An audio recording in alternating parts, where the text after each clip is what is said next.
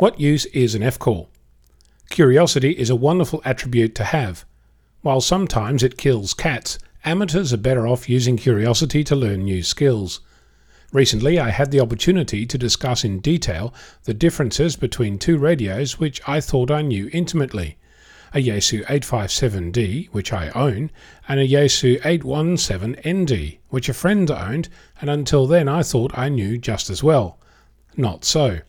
We discussed in detail what the differences between these two radios were from a functionality perspective and from a user experience angle.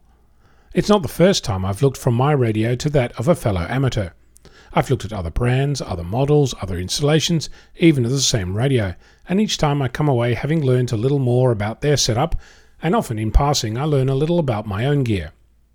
While you're likely to have a fair share of Holden versus Ford type discussions, often it's simple to get beyond that by asking the other person what it was that decided for them to acquire their particular radio. Oftentimes, their selection criteria are completely different from your own, which gives you insight into alternative aspects of amateur radio. So ask away, be curious, learn. Before you know it, you'll feel right at home in the debate between ICOM, Yaesu, Kenwood, Elecraft, and several other manufacturers of radio equipment. One tip My radio is better than your radio is sure to get people all riled up. So perhaps ask them why theirs is better than yours. Who knows? You might even find out that they're jealous of your gear. Be curious, lots to learn. I'm Onno, Victor Kilo 6 Foxtrot Lima Alpha Bravo.